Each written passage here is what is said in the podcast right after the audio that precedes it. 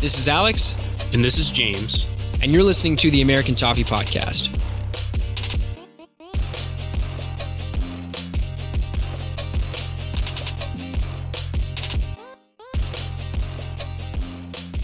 Welcome to the show, everybody. It is a lovely Thursday evening here in Maine. Not sure how the weather is down in Virginia for Alex, but it's rocking. It's rocking. All right. Well, I'm sure it's nicer down there. It was like 60 degrees today, and everyone's walking around with no coats. Really enjoying the the sunshine finally being out. It's been rainy for like a week, but what has not been rainy or dour has been Evertonian spirits after the thrashing of Manchester United at the weekend, and now we sort of pivot as as unfortunate as it is to kind of look away from that that victory because I could probably just dwell on it and watch the replay every weekend for several months. We now look forward to traveling to Selhurst Park to take on Roy Hodgson's Crystal Palace side. And I don't know, Alex, what are your thoughts? How you, how are you feeling about this game at the weekend? I'm always feeling good. I think it'll be an interesting task because while we've been playing very well against, you know, the better opponents, whether it was home or away. Actually, no, I, I take that back. It's just been home. Um, you know, we have the slip up against Fulham, and then the uh, the gash on our record against Newcastle. I know, kill me. I mean, no, don't kill me. Uh, uh, crucify me. That's what I meant to say. Please don't don't do that. Uh, nonetheless, I think that Crystal Palace don't play the same kind of game that a lot of the quote unquote lower table teams do. I think they play a little more expansive. Um, you know, I personally somewhat like Crystal Palace in general. In general, um, but I would like to throw a stat out there, right? So we have not lost Crystal Palace in all in all competitions since 2014. Um, obviously, stats don't mean a whole lot, but I think that gives us some perspective in terms of of how long it's been and how good of a streak we have against Crystal Palace. Yeah, all really good points. I agree. I actually think that Crystal Palace maybe don't get enough credit. I think Hodgson has them playing some really, really good football at times this year. We know that they have been one of the few teams that have been able to beat Manchester City at the Etihad, no, no less. What's interesting about their record is actually that they have double the amount of away wins that they do home wins this year. They have eight away wins and only four home wins. And the only teams they've beaten at home are Burnley, Leicester, Fulham, and Huddersfield. So you've got the two teams that are already relegated, Burnley, and then of course Leicester, who we're competing with for seventh place. So they haven't really been able to get it going in their own stadium, and you wonder if that will like trickle into how the crowd is feeling feeling for the game because effectively Crystal Palace have not much left to compete for, no hope of Europe, they're not going down, and so it's kind of just like dead rubber for them at this point. They do have some really interesting players, of course, Wilfried Zaha, who I think is probably one of the best players outside the top six in the Premier League. I think he's his his dynamism is really second to none. What he can do with the ball at his feet is just magnificent and just really impressive at times. And then um, Christian Benteke, who's kind of made his way back into the picture in recent weeks and scored for the first time in I believe over a year last weekend when Crystal Palace beat Arsenal. So a lot to digest. I think they're they're a good side and it should be a good match. But like you said, the record since 2014 haven't lost to them.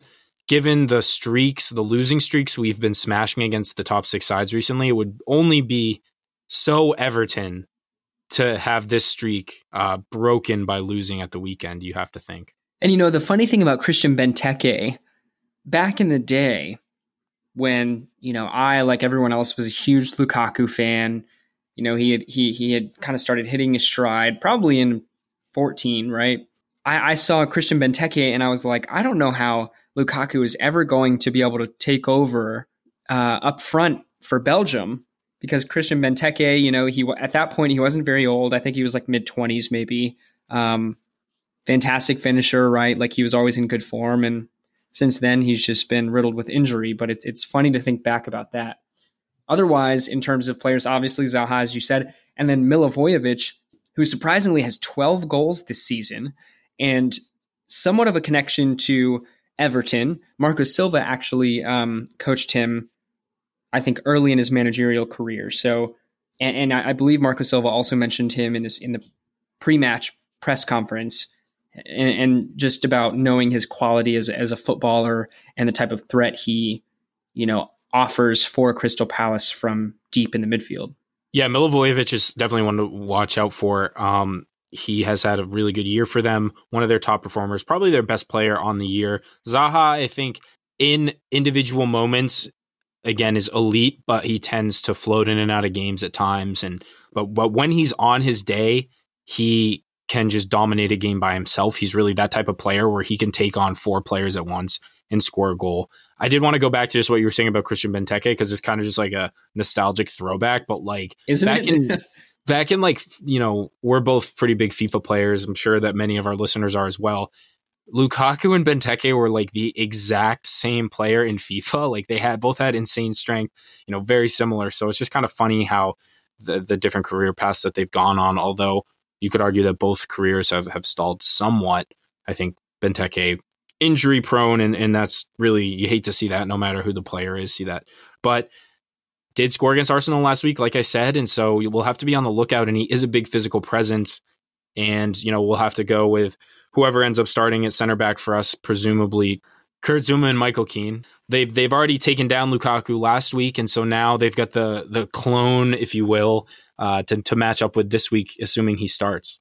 Yeah, and and one thing I will say, you know, regardless of of maybe he's not going to be as quick as he used to based on injuries, and you know, what I want to say is essentially finishing never kind of disintegrates, right? Like if you're a natural finisher, then it stays with you. If you don't have the pace that you used to or the physical presence maybe that you used to, in my opinion, a lot of it comes down to, and we talk about Richarlison in this in this regard, just being a very smart footballer in the box, and then furthermore, just your knack to finish, to put the ball in the back of the net. And Benteke has that. So at the end of the day, no matter what, he's still going to be a threat.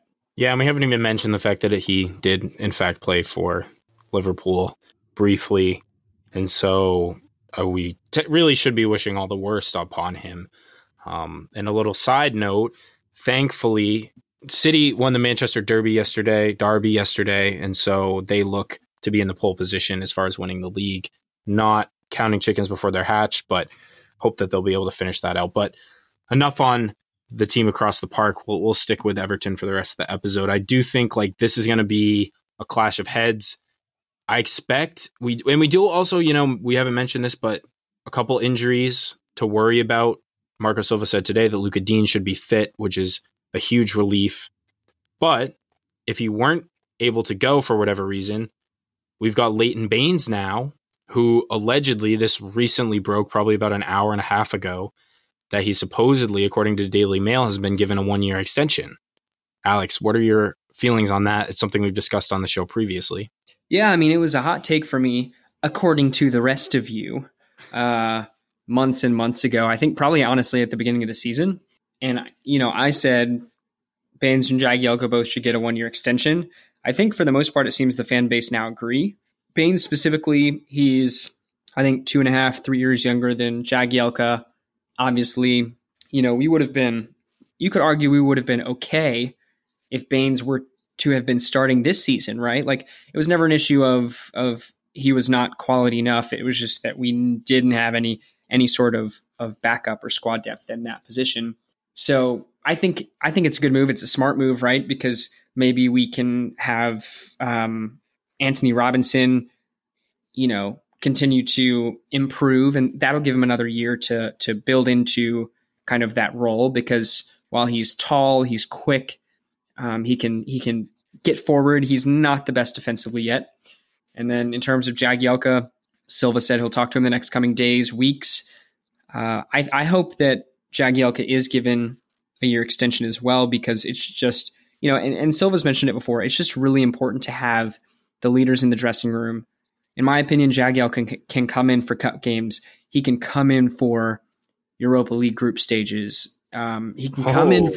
He can, yeah, there you go. He can come in for the odd Premier League match. So I, I think both would be a good move. And then, yeah, I I'm all on board with Leighton Baines. I think you know in the brief glimpses that we've seen of him this year, he's stepped in. He's done an above, you know, a very admirable job filling in for Lucas Digne, who like you said, like if Baines had been starting for us, he could have been doing very well. But just the unbelievable season that Lucas Digne has had has really kind of just shown the the direction that the club are headed. And in keeping a player like Leighton Baines, this is also something that Marco Silva has spoken about. It preserves that team culture. He's been a blue for for so long now that he really understands the club and what fans want, what it means to the community, all of those things. And being familiar with that and able to communicate that and instill that to the new players that are coming in, especially when you're when we're hypothetically talking about five or six new faces that will again come in this season. If you include, I mean, André Gomes and Kurt Zouma, if we're able to sign them, and then a few more players, that seems to be what the rumors are. It's important to have those senior presence because if you just replace your whole squad in two years, then it's very easy to lose your identity. And, and Baines is a very important uh, pillar of Everton over the last decade plus. Jagielka, I'm not sold on keeping him yet. I do think at 36, he's probably past. It's probably a little bit past him. He did come in and and he ha- has had a couple good moments this season, but he's also had some really shocking ones. And at that age, I think if he wants to continue playing, it probably would have to be uh, at a lower division side, or maybe he tries his trade abroad it's it's business. You know, you want to be sentimental about it, but they're really he's like one of the oldest players. I think he's the oldest player now to have scored in the Premier League this season. Uh, a remarkable feat, but I don't expect to see him scoring goals at 37. That's all I'll say. Well, you know what, James, I will disrespectfully disagree. Hey, you're the one already planning on Europa League group stages, man. We have we haven't even made it into qualification yet, and you're already talking about group stages. You know why? Because you believe. I don't either. so, all right. So, so we already mentioned right. Lucas Digne's supposed to be fit.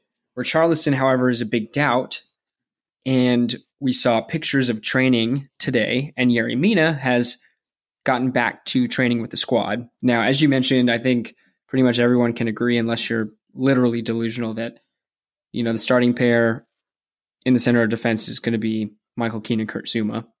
Now, in terms of Richarlison, right, it's pretty easy to assume that you're going to see the same midfield trio that we've been seeing that works so well.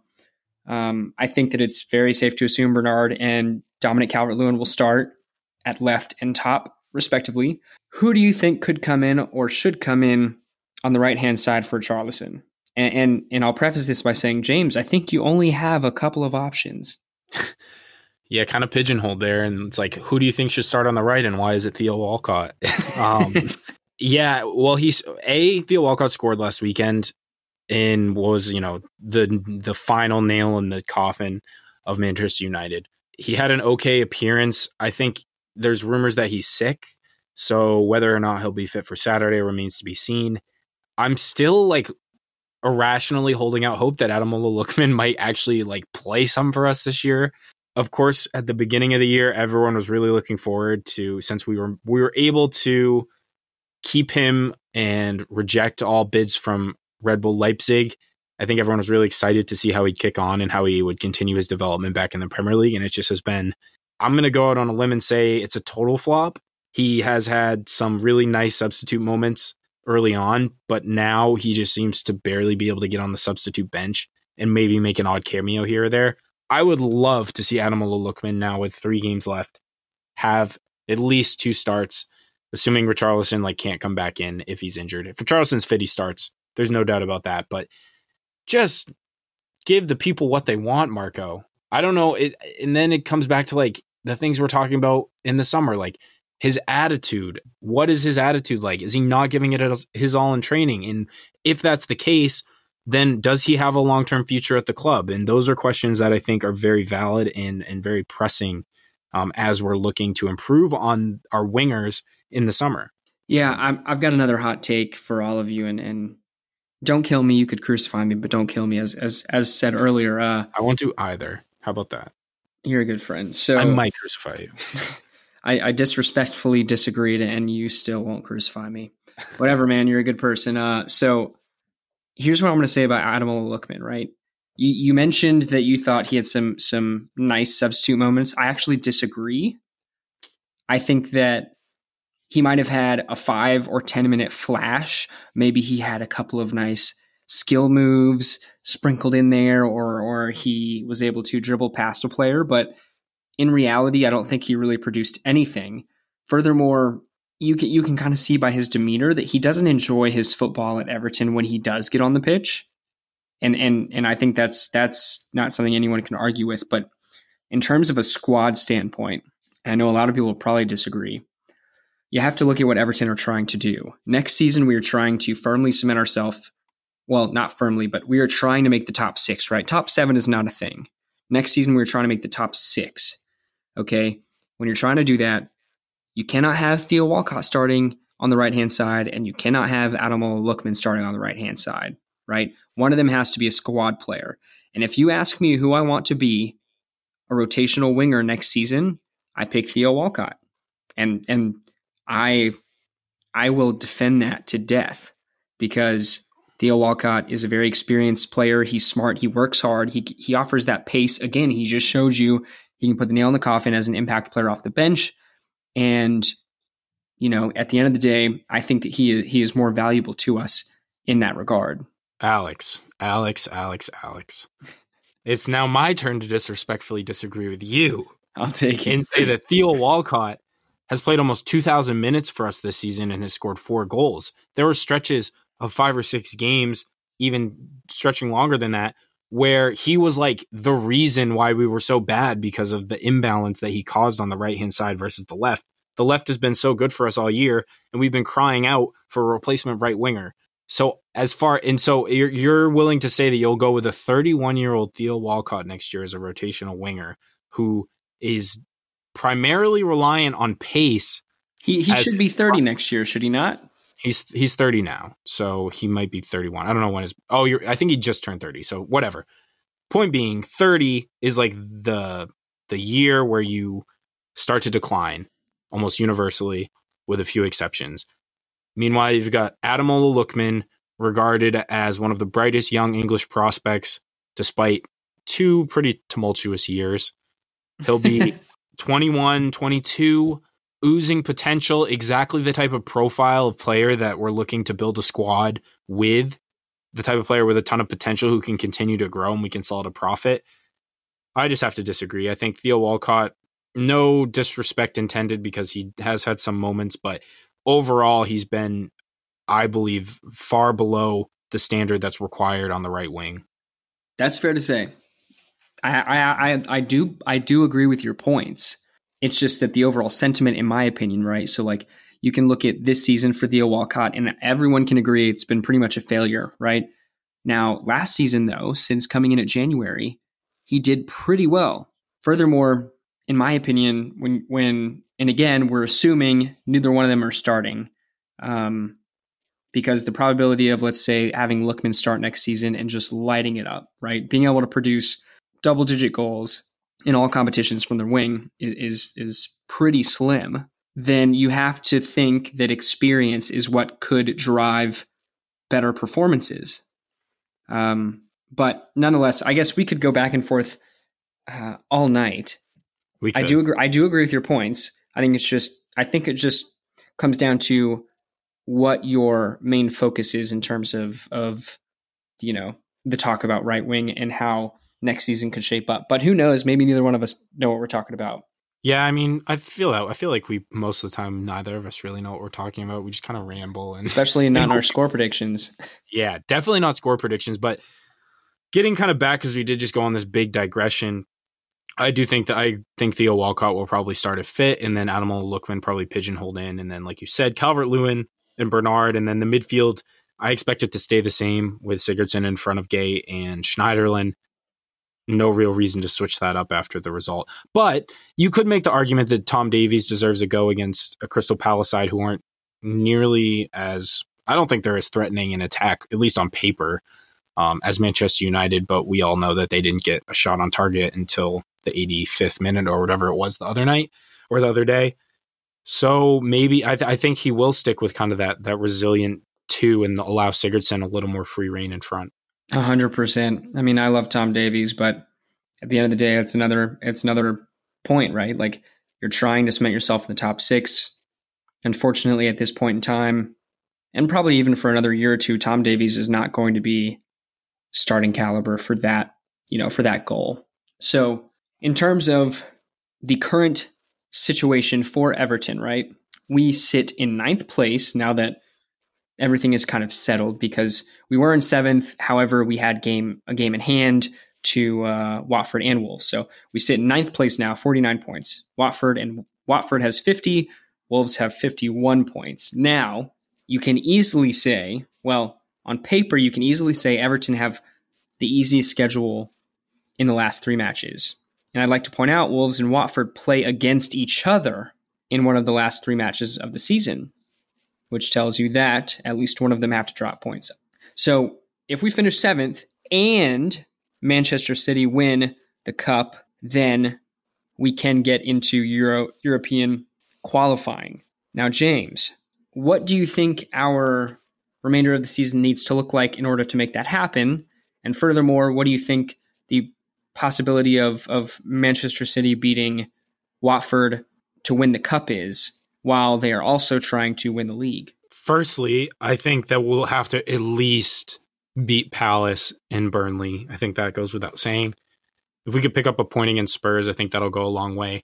But like you said, Wolves and and Watford both play each other, so someone's going to drop points there, and I think that gives us a really good chance if we can get seven points from our last three games. It would be pretty harsh on us not to get seventh in that case. But Wolves have honestly been of an unbelievable side this year. What they've been able to do against the top six, considering that they were just promoted from the championship, they deserve all the credit. I still think that we were robbed of an opening day victory against them, and I won't let it go. That being said, I think a, I think so seven points from our last three, and then as far as the FA Cup goes, City are going to be very hungry for all the silverware they can get now that they're out of the Champions League. They're going to want to definitely have win the domestic treble. And so I think that they're going to be all over Watford. And I just, I just don't think that Watford really have it in them to beat them. City are, I think, I believe that they're head and shoulders above Liverpool quality wise all over the pitch. I think we can all agree there, James. Let me cut you off. Yeah. We all, we all agree there. Yeah. I think it's really, it's really all in their hands and they seem to have a firm grasp and know what they need to do in order to, to win the treble. I think it's very achievable for them, but crazier things have happened. People slip up. That reference won't be lost on anyone. Everyone will understand that one. Um, yeah, it, we're gonna have to win on Saturday, and I think it's just one game at a time and see what you can do. And then the the last day of the season against Spurs, it would be nice to to wrap things up with a little revenge. I think I'd agree with you as well. It's going to be a tough one though. However, Spurs do have or are still in the Champions League, so that could lend itself to you know, a positive result for us, assuming we take the opportunity by the scruff of the neck. Nonetheless, look out for our post match podcast Saturday. Hopefully, it's going to be a really exciting one, right, James? Always exciting, Alex, but hopefully, you know, a little more pretty high spirits. Hopefully, we can keep this uh, this positive run going and carry things off into the summer and into next year.